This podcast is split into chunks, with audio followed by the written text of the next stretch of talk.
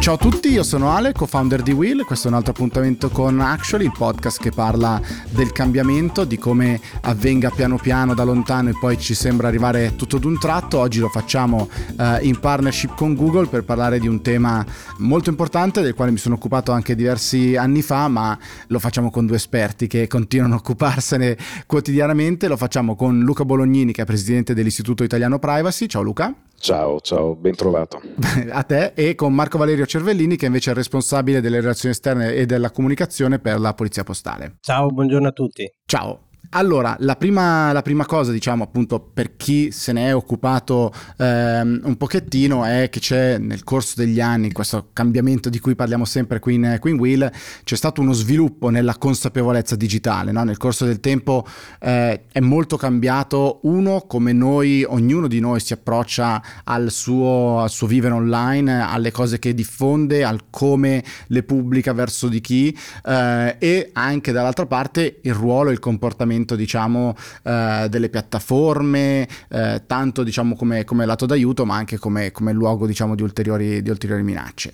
C'è un aspetto che mi ha sempre, affascinato, è che tantissimi progetti, tantissime attività di educazione assolutamente meritevoli si sono concentrate particolarmente sui giovani, no? Però mi verrebbe da dire che non sono solo i giovani ad essere a rischio, fondamentalmente, quindi l'antidoto, almeno dal mio punto di vista, e qua apro alla discussione, è quello di provare a creare delle consapevolezze digitali per essere tutti un po' più consapevoli di quello che ci succede. Io faccio sempre l'esempio della mia mamma, al quale, poverina, fischiavano sempre le orecchie, che però magari fa più fatica lei di quanto ne faccia io o un ragazzo ancora più giovane di me nel distinguere, ad esempio, che ne so, l'autenticità di questa o di quell'altra recensione, di questa o di quell'altra notizia online, perché magari ha meno dimestichezza, meno competenze. Quindi ci sono diverse categorie che sono soggette a diversi rischi. Magari partiamo da te, Luca, se ti va. Qual è secondo te il cambiamento che c'è stato nello scenario e quali sono il ruolo che giocano gli strumenti online per aiutarci un pochettino? Ma guarda, in generale io mi occupo di privacy, di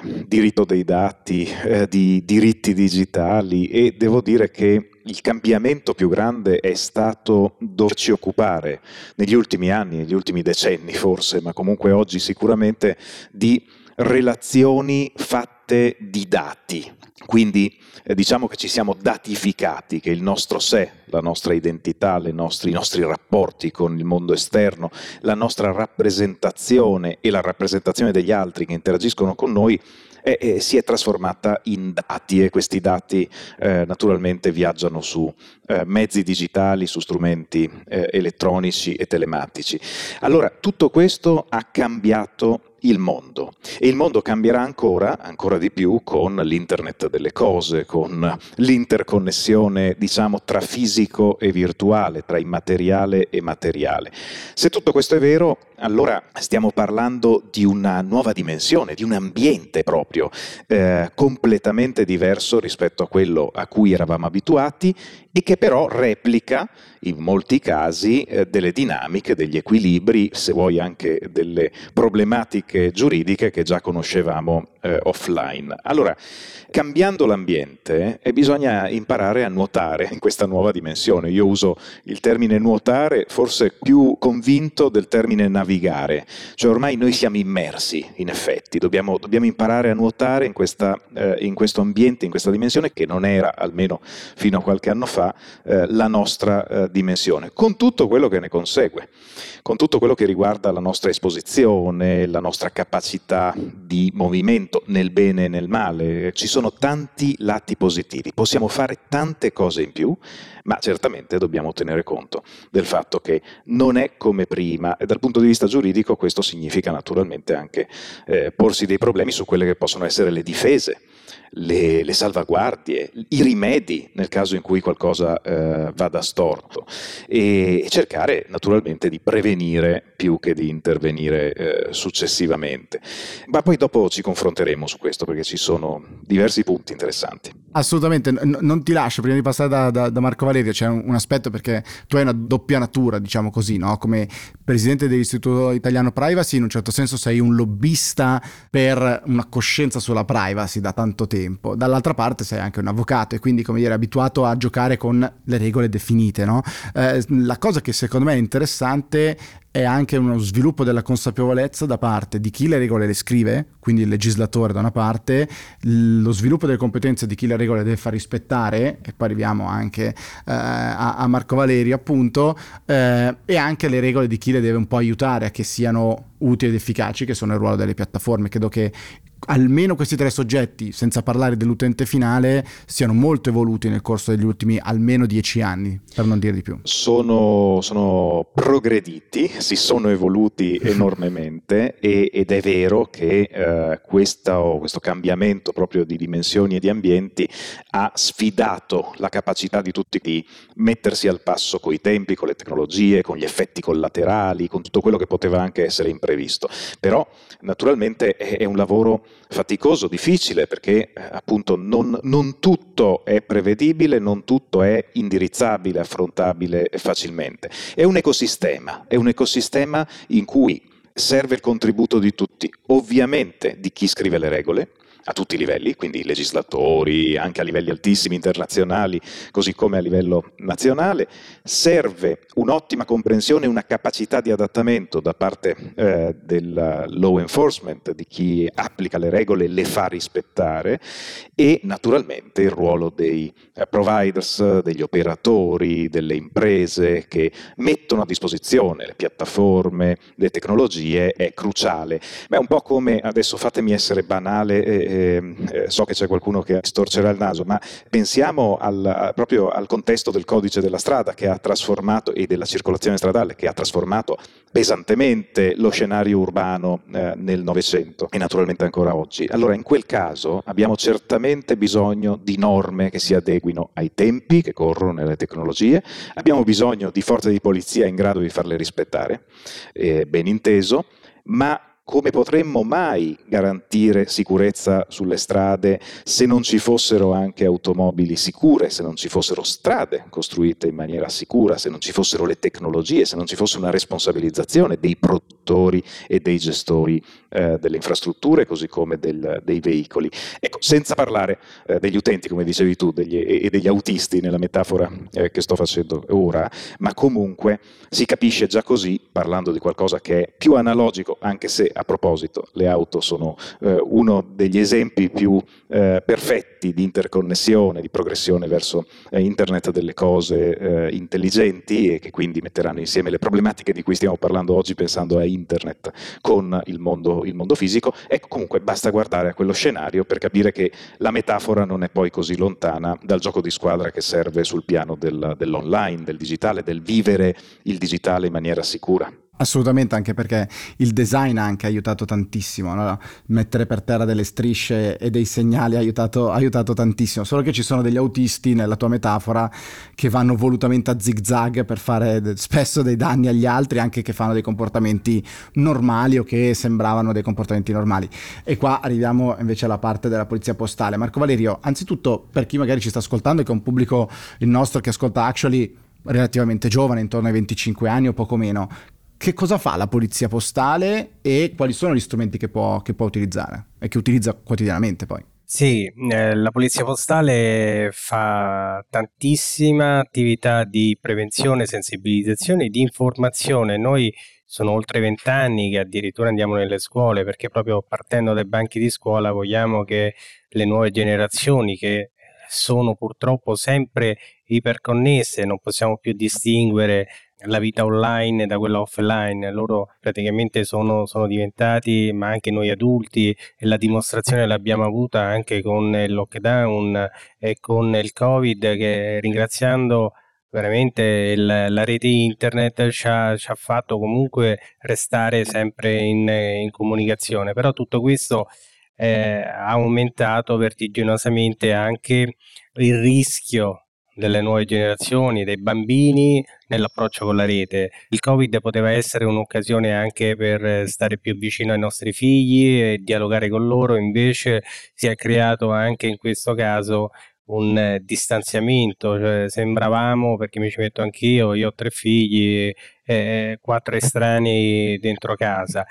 Però, dicevo, si è abbassato l'età, noi abbiamo avuto addirittura bambini sotto i 9 anni che sono stati vittime di fenomeni di adescamento online.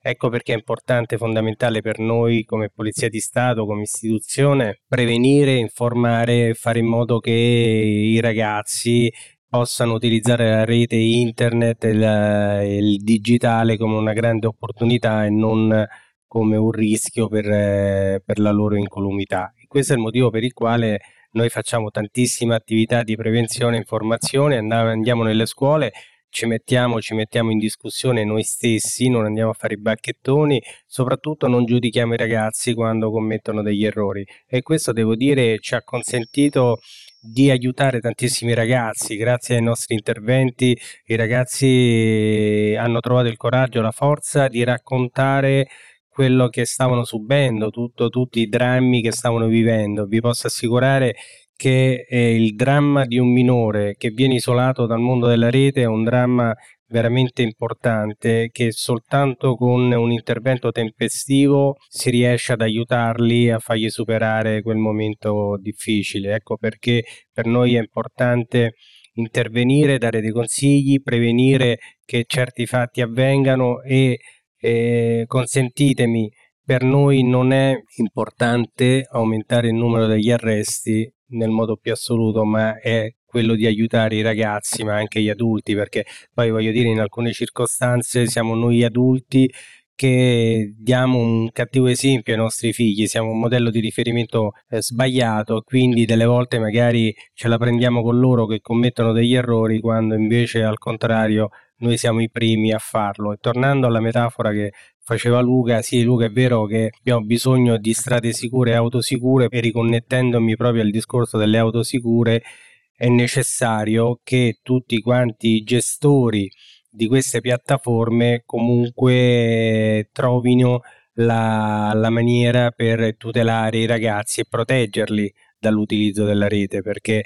non è sufficiente mettere a disposizione un servizio e poi, diciamo, non controllare, non verificare, non monitorare eventuali commissioni di reato sulla rete, soprattutto quando parliamo di fasce più deboli, di fasce fragili che logicamente hanno bisogno, e sicuramente non possono essere giudicate, hanno bisogno di essere aiutati, e soprattutto bisogna intervenire tempestivamente e non dopo alcuni giorni o addirittura non intervenire proprio. Ecco perché è importante, fondamentale fare squadra, fare rete, fare in modo che ciascuno per la parte di propria competenza partecipi, intervenga, e per far sì che la rete poi diventi uno strumento quanto più sicuro per tutti. Poi ecco un discorso, sempre riprendendo quello che aveva detto Luca, no? Per esempio da noi capitano delle persone che vengono a fare delle denunce per violazione della privacy, ma in alcune circostanze la privacy è soggettiva. Delle volte noi andiamo sui social incuranti di quello che può essere rubato dei nostri dati personali, della nostra intimità, e poi soltanto dopo che è successo ci rendiamo conto magari che se avessimo avuto più accortezza, avessimo inserito quante più impostazioni di privacy per tutelarci, sicuramente non saremmo arrivati a quel punto. Quindi delle volte ci rendiamo conto dell'importanza della privacy solo dopo che abbiamo subito un reato. Sto facendo una fatica enorme a tenermi perché ci sono 200 argomenti, diciamo, che si potrebbero aprire. Tra l'altro uno dei progetti a cui tu facevi riferimento, non so se esiste ancora, io ne ho una memoria qualche anno fa, era Buono a Sapersi, forse, no? Che era quello con Google, Polizia Postale nelle scuole, se non ricordo male. Certo. Ma non so se era privacy o esiste, e c'è ancora, vero? Ancora attivo? Beh, diciamo ci sono state delle evoluzioni, Buono a Sapersi, ma con Google e anche altri partner abbiamo fatto tantissime iniziative di informazione, ma anche di formazione per gli insegnanti, quindi abbiamo fatto dei progetti mirati rivolti a genitori, insegnanti, agli stessi studenti. L'anno passato con Google e con la Società Italiana di Pediatria abbiamo fatto un altro progetto molto ben strutturato, sempre rivolto agli insegnanti, per intervenire nei casi in cui fosse stato necessario per aiutare ragazzi vittime di cyberbullismo, sexting, revenge porn e tutti i reati, diciamo, connessi alla rete. Prima hai fatto riferimento in maniera molto veloce a un dato che però è, secondo me, almeno tutte le volte che lo sento a me veramente mi fa accapponare la pelle, che è la fascia d'età che è bassissima di quelle che sono le vittime di molti reati online, no? Da 9 anni, anche più piccoli, se non ricordo male, dicevi che è spaventoso. Purtroppo, e lo dico da genitori prima ancora che da poliziotto, noi genitori abbiamo sostituito la babysitter offline con quella online. Immaginiamo, pensiamo, o quantomeno la cosa più grave è che in alcune circostanze siamo consapevoli dei rischi che i nostri figli corrono davanti a un device, però ne accettiamo le conseguenze.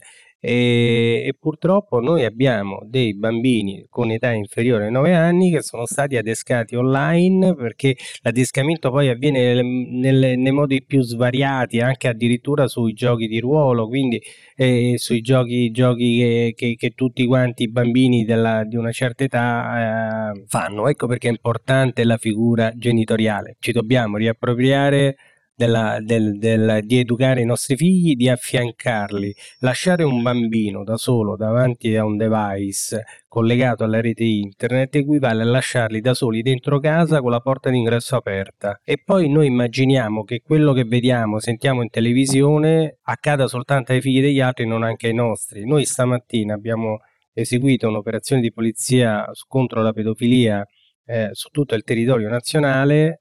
Abbiamo arrestato 13 persone e denunciato 21 per fenomeni legati all'adescamento online, alla pedopornografia.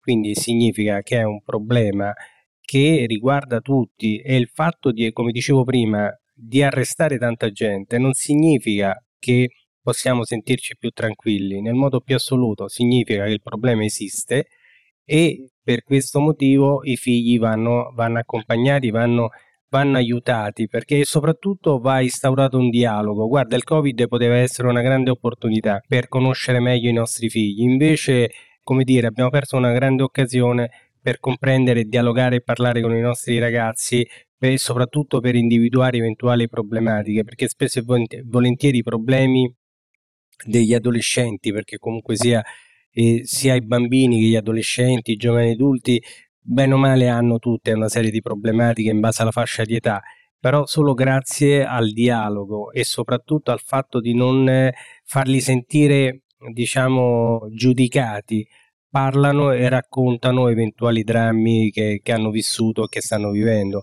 Oggi come oggi il problema più ricorrente che stiamo ravvisando sono i casi di revenge porn tra minori. Wow. Arriviamo a comprendere le potenzialità negative di un nostro comportamento solo quando poi quella cosa ci ritorna contro in qualche forma. E per tornare a Luca, ci sono due aspetti che mi stanno affascinando di questa conversazione. Prima, naturalmente, è la doppia natura di ognuno di noi, cioè chi è genitore è anche utente, e quindi uno con i propri comportamenti potrebbe essere anzitutto un utente online migliore, magari avere un po' l'esempio. Parlo da terra di mezzo, avendo 36 anni, però se guardo Facebook, che magari ha un'età media più alta, ci sono dei comportamenti a volte o dei commenti, no? Un odio generale più alto rispetto a piattaforme dove ci sono persone più giovani, mettiamola così. Dall'altra parte, il ruolo che bisogna avere con veramente i giovani e aiutarli nella creazione di consapevolezze, tanto più se i genitori poi sono magari anche insegnanti, quindi un ulteriore ruolo e di confronto. La cosa che mi ha affascinato è che entrambi avete fatto delle metafore offline, l'autostrade, la porta aperta in casa, che da una parte sono necessarie, dall'altra rispetto all'online naturalmente uno non portano la complessità che l'online ha e dall'altro non porta le potenzialità, perché è vero che è la porta aperta, ma io potrei settare delle privacy, come dicevi, dei sistemi di privacy, come dicevi tu Marco Valerio, a livelli diversi, che magari la porta è socchiusa a un chiavistello, come dire, si apre fino a un certo punto, no? Si apre solo in alcuni casi, è interessante. E anche il tema delle autostrade è chi controlla come ci si comporta sulle strade. La consapevolezza sulla questione privacy, Luca, qual è in Italia? Cioè, abbiamo una buona consapevolezza dei nostri comportamenti e dell'importanza di controllarli, oppure vige ancora l'idea del ma io non ho niente da nascondere? No, sta crescendo la consapevolezza e mi viene da dire sta crescendo a forza di incidenti, a forza di farsi male e di andare a sbattere, poi si impara. C'è poco da fare, ma è umano. Siamo umani offline come siamo umani online e in ambiente digitale. Certo, io facevo una riflessione ormai qualche tempo fa sul fatto che a maggior ragione i ragazzi più giovani si ritrovano in, tra virgolette, tenera età ormai a dover gestire un proprio sé digitale rappresentato verso l'esterno, in relazione con l'esterno, che alla fine li mette e ci mette tutti quanti di fronte a problemi che fino a qualche decennio fa erano problemi della star di Hollywood, di gestione della propria immagine, delle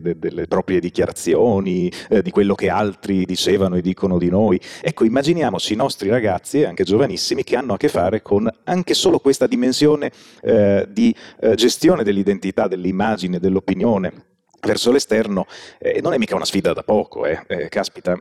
Io credo che meritino nostra stima dei ragazzini 13-14 anni che devono confrontarsi con questo tipo di problematiche. Poi torno alla metafora delle auto, fermo restando che, come ho detto prima, sì, è vero, siamo nell'analogico, ma stiamo parlando in realtà di un ambito che andrà interconnettendosi sempre di più. Io in questi mesi, come credo tutti, ho viaggiato molto in auto, perché abbiamo preso più le auto che i mezzi pubblici, e a un certo punto mi sono reso conto, guardando il cruscotto, che di tutte quelle funzionalità che c'erano, tutti quei pulsanti, io ne conoscevo un terzo, un decimo, a parte quelli che bisogna conoscere perché si è presa la patente.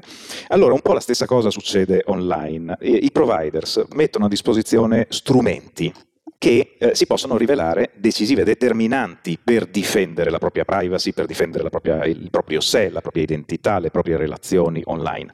Ma magari noi non li conosciamo o non ne conosciamo appieno tutti gli aspetti, tutte le opportunità.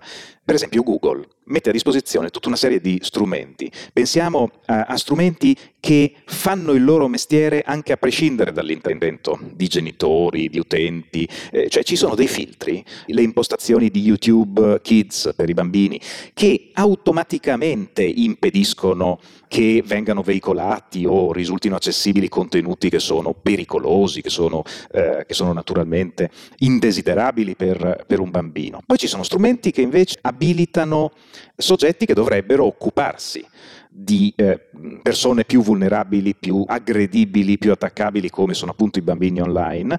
E chi sono queste persone? Sono i genitori, possono essere comunque i soggetti adulti che si occupano di tutelare un bambino. Google mette a disposizione il Family Link, tutto un insieme di strumenti che consentono al genitore di tenere sotto controllo in senso buono, di controllare, di imporre dei filtri ulteriori, di sapere che cosa sta venendo fatto online da parte del proprio bambino, cioè non un approccio che guardi all'internet e al digitale come diceva prima Marco Valerio, come una babysitter che fa tutto da sola e che si prende carico dei nostri figli senza nessun tipo di nostro intervento. No, ci sono degli strumenti che possono aiutarci a esserci, a essere seduti accanto, come sul posto del passeggero, nella metafora di prima, o addirittura alla guida, rispetto ai nostri figli, senza lasciarli soli a fare quello che vogliono online, ma al contempo senza asfissiarli, cioè dando la possibilità di esprimersi, di relazionarsi, la soluzione di prendere consapevolezza loro stessi, no? In un certo senso. Ma certo, perché non c'è cosa peggiore che invece impedire l'utilizzo del digitale, certo. Perché allora se impedisci, allora sì che stai mettendo in pericolo il figlio. Torniamo al punto di prima, cioè il bisogno di consapevolezza e poi di competenza, perché il genitore deve prima porsi il problema e dire devo essere io, no? Come faccio per lasciare mio figlio o mia figlia con la babysitter online, diciamo così, e quali sono le regole che io posso fissare, quindi delle competenze per riuscire a usare tutti quegli strumenti, i tastini nella tua metafora sul cruscotto della macchina, che sono poi tools per la privacy. Io devo dire, ho avuto, rispetto a quello che dicevate voi adesso, un'esperienza di questo tipo, nel senso che quando Will oggi ha una pagina che ha 1 milione di follower, quindi che sono comunque una community piuttosto ampia, e abbiamo avuto dei casi di giorni in cui c'è stato dell'odio di online verso Will e sono arrivate tantissimi messaggi. Io sono un ragazzotto di 36 anni, come dire, abbiamo gestito, siamo un team di 30 persone, quindi abbiamo gestito tutti quei messaggi che sono arrivati. Il mio pensiero però è stato: caspita, quando 10 anni fa mi occupavo di cyberbullismo era un tema astratto, oggi sto visualizzando questa cosa, cioè un'onda gigantesca che ti investe. E ho detto, pensa a un ragazzino o una ragazzina nella sua stanza che riceve dell'odio di questo tipo e sembra non fermarsi mai. Ed è una cosa che davvero atterrisce. Dall'altra parte abbiamo avuto un caso di una ragazza, se non ricordo male, che aveva scritto un commento che ci aveva lasciato piuttosto male rispetto a una sua tendenza, diciamo, verso suicidio, eccetera. Abbiamo immediatamente contattato la Polizia Postale e mi aveva, come dire, colpito, devo dire la verità, la velocità con cui poi avevamo avuto un confronto, poi alla fine avevamo gestito la cosa. Quindi il supporto di un soggetto terzo, di un'istituzione come la Polizia Postale, oltre a quella parte culturale, credo che sia fondamentale, perché come dicevate voi, oggi chiunque può essere soggetto di un fenomeno di cyberbullismo, di odio online o di violazione della propria privacy, e la sensazione è veramente quella di essere sopraffatti, e se non si ha idea del dove rivolgersi, magari uno si sente anche particolarmente abbandonato. Se posso, Alessandro, su questo mi inserisco, perché non solo hai ragione, condivido, ma infatti servono iniziative da parte delle autorità, ben inteso, ma anche e soprattutto da parte degli operatori, dei portatori di interesse. L'Istituto Italiano per la Privacy, per esempio, da 4 anni ha creato il Centro Nazionale Anticyberbullismo, che è una non profit che fa questo, e cioè servono indirizzi, orientamenti, non solo verso le vittime o verso le potenziali vittime di abusi, soprusi, attacchi online nel digitale, ma anche e molto verso quelli che possono essere i potenziali danneggianti, i potenziali cyberbulli. Perché dico questo? Perché noi dobbiamo capire che, esattamente come circolando per strada, anche noi possiamo fare del male agli altri. E le misure che sono da prendere, proprio nel senso di prendere le misure, nella dimensione digitale, sono diverse, sono per certi versi differenti rispetto a quelle a cui siamo abituati offline. Cioè io potrei fare molto male con una frase pubblicata in un social a una persona che conosco, a un mio amico, mio conoscente. Potrei non rendermi conto della gravità delle conseguenze che quello che sto facendo può comportare. Allora, un'educazione anche per prevenire gli sbagli attivi a danno degli altri, questa è importantissima. E quando si sbaglia, quando c'è un cyberbullo o quando c'è qualcuno che ha comunque commesso degli errori, non sto parlando dei criminali ai quali stava riferendo Marco Valerio prima, logicamente, ma quando ci sono ragazzi, per esempio, che commettono degli errori e fanno del male ad altre persone online e possono essere definiti cyberbulli, ma tu hai bisogno di andarli a educare, ad accompagnare, a capire che certe cose non si fanno o si devono fare in maniera molto più rispettosa dei diritti e delle libertà degli altri, moderandosi, misurando le parole. Ecco, anche questo è un fronte molto importante.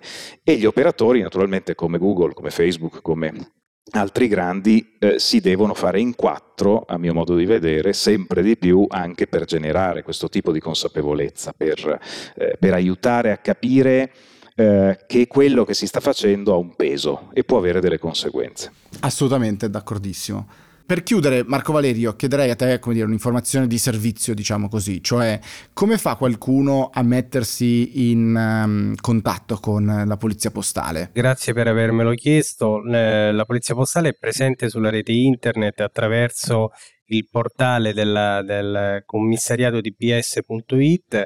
Siamo presenti anche sui social, sia con il commissariato di PS Online Italia su Facebook, e in più per i ragazzi abbiamo creato un diario di bordo che riprende la campagna educativa itinerante di un track multimediale che gira per le scuole in Italia, che è Una vita da social, dove noi dialoghiamo con i ragazzi, diamo dei consigli e dove loro veramente possono chiederci qualsiasi cosa, perché noi siamo per aiutarli, soprattutto non li giudichiamo. E questo vale anche per i genitori, perché qualora volessero dei consigli su come comportarsi nel caso in cui dovessero accorgersi di qualche problema che stanno vivendo i propri figli, ecco, noi siamo sempre a disposizione. In più siamo presenti su tutto il territorio nazionale, in ogni capoluogo di provincia c'è un ufficio della Polizia Postale al quale ci si può rivolgere per chiedere tutte le informazioni che ritengono necessarie. Grazie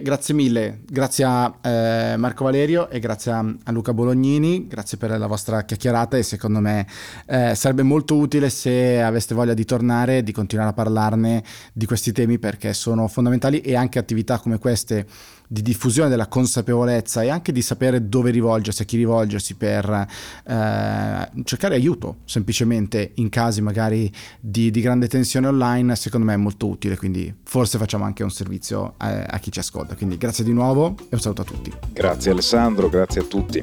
Grazie Alessandro, grazie Luca, un saluto a tutti.